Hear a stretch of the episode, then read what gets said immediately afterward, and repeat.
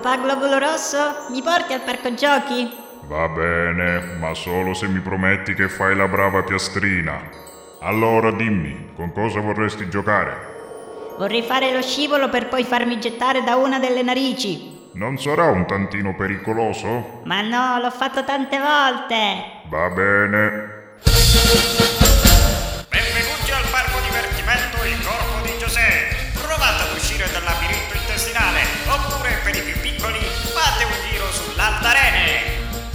Piastrina, tieniti forte! Ci vediamo all'uscita!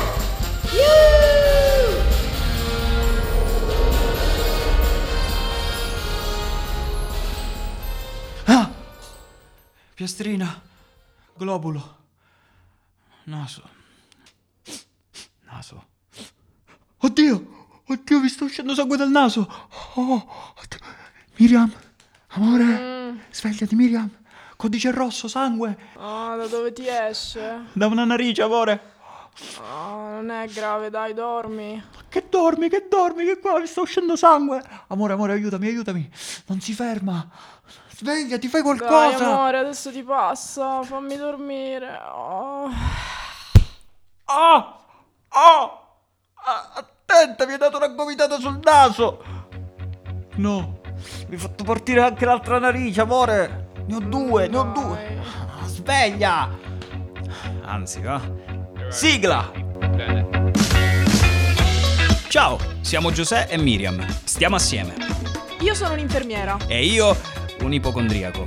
La nostra equazione perfetta è infermiera più ipocondriaco uguale I alla seconda.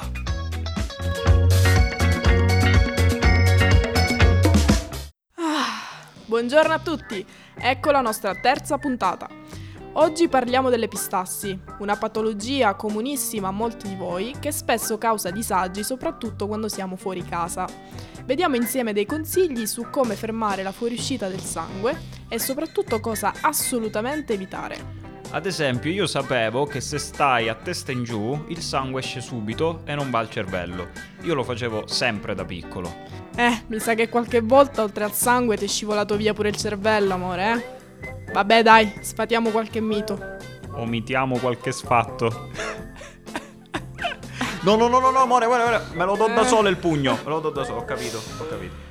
Allora, un'altra posizione sbagliatissima è quella a testa in su, perché il sangue potrebbe raggiungere la gola. State dritti, seduti e non sdraiati.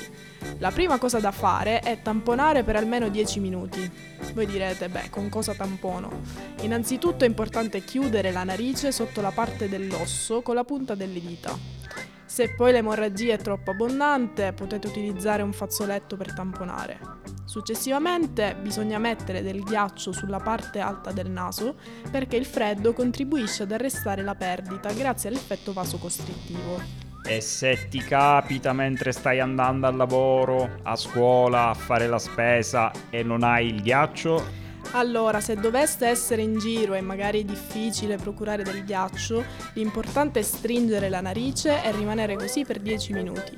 È fondamentale fermare l'emorragia e non inghiottire il sangue. E se dovesse essere molto forte, magari causato da un trauma facciale dopo una botta, una pallonata o una facciata contro lo spigolo della mensola che abbiamo in salotto, Bene, per chi ci soffre sarebbe opportuno tenere in casa o in una borsa dei tamponi emostatici effetto immediato che sono tranquillamente acquistabili in farmacia. e se ti capita mentre stai facendo un esame scritto e macchi tutto il foglio?